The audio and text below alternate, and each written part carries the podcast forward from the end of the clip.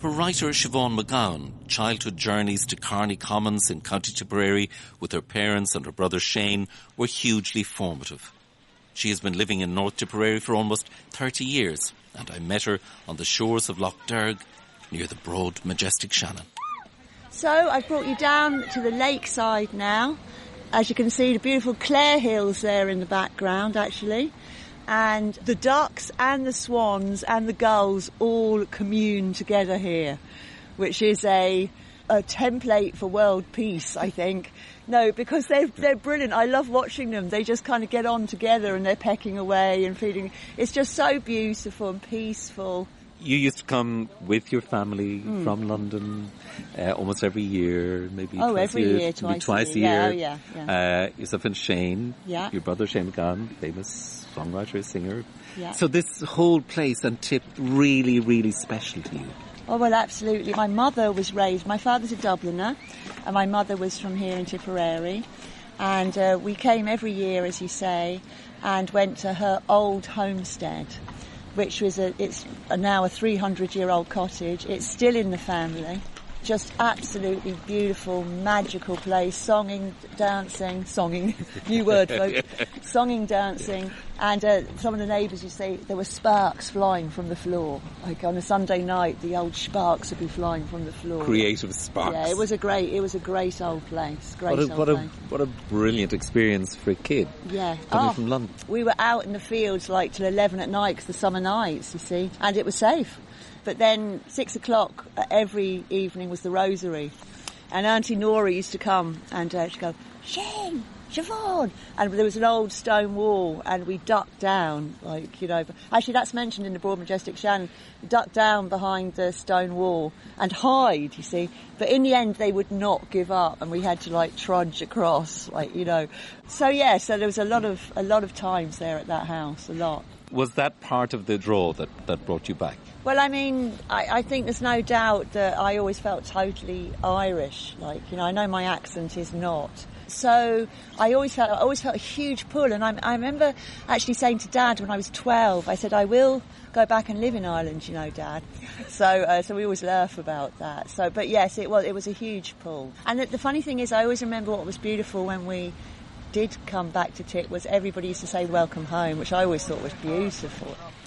And Siobhan, you, have just published your, your second novel, mm. The Graces. When did you know that you wanted to be a writer? From about seven. I had an image of myself putting a picture, of a book up on it, had my name on the spine. Books were huge in our house. Writing was huge. Like myself and Shane used to write and draw all the time. And actually, when we were coming over to Tip, we used to sit in the back of the car because we get Holyhead Ferry at that time we put a blanket over us and we'd both be scribbling and writing and drawing. And Mum always said we were the easiest children in the world because we were so self-contained. That's all we did. And we read. And the Graces then, I know, has a strong strain of, I suppose, the power of premonition mm-hmm. running through it. Mm. Is that something that was there in in your family? Mm. In the Graces, a lot of the first parts where Rosaleen Moore is in Clare is actually based on the house that I'm talking about and all my aunts and uncles in the house. And in the book, Rosaleen's grandmother has a premonition of her youngest son dying. That is actually a true story handed down through generations of my great grandmother, Margaret Lynch, who had woke in the night with a terrible, terrible foreboding and blackness around her and she just knew she was in terrible fear for her son Tommy, her younger son Tommy, and she went down to him and she begged him to stay close to the house. She didn't know what was going to happen.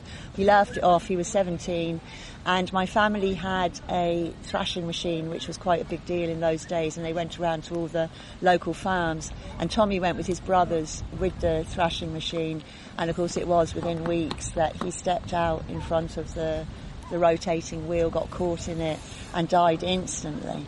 And they said that Granny, great Granny, went out into the fields and wailed and wailed and wailed.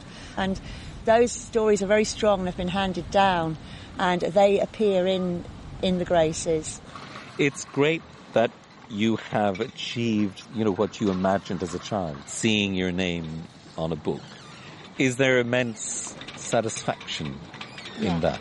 Yeah, I actually said recently that uh, getting my first publishing deal and getting my first book published felt like coming home, like somewhere I always wanted to be and that I had been trying to get to for so long.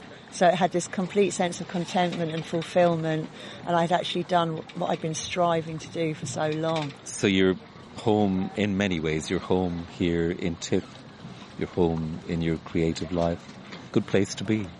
Yeah, it really is good now at the moment. Like, you know, my dear mother died like six years ago. And as she was getting older, I said to her, Mum, I said, you know, you know, I, I wanted to be a writer so long. I said, what if you go before I achieve it? I said, you won't know.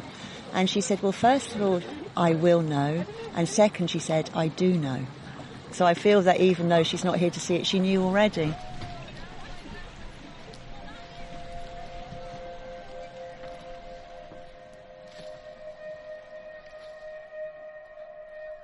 I remember a Tipperary of half a century ago.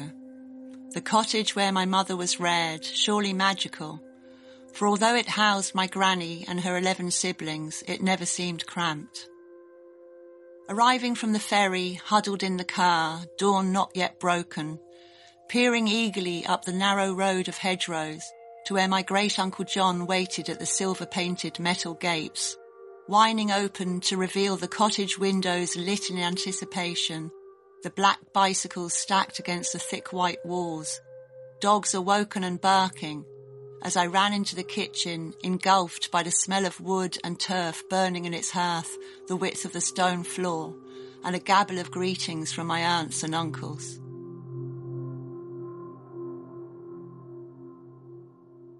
Under the peat roof, the long table resplendent in flowery plastic, laden with striped cups and saucers, Auntie Nora's brown cake bread, tomatoes, ham and Galtee cheese.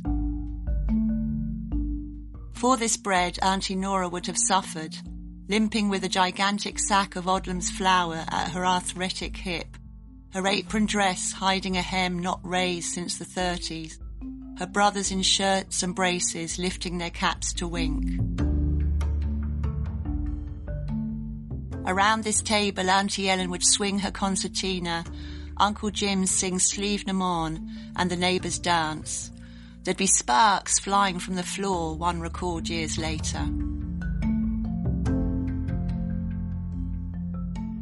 At this table too, I'd kneel on the hard chair to say the rosary after evening Angelus, and come Sunday morning catch Uncle John in his sleeved vest and long johns shaving at a basin, face shining brightly as his shoes for Mass. Outside church, a chorus of welcome homes, coins pressed into my palm, a fortune to spend on eclair sweets and red lemonade at the post office, travelled to on pony and trap, the waft of straw in my nostrils, bottom bruised from the bumps. The cockcrow waking me beside my mother in the parlour, chickens squawking and scurrying over the yard for their feed, the sook sook call to the cattle, jam jars laced with cruel jam to lure wasps to a watery grave memories all.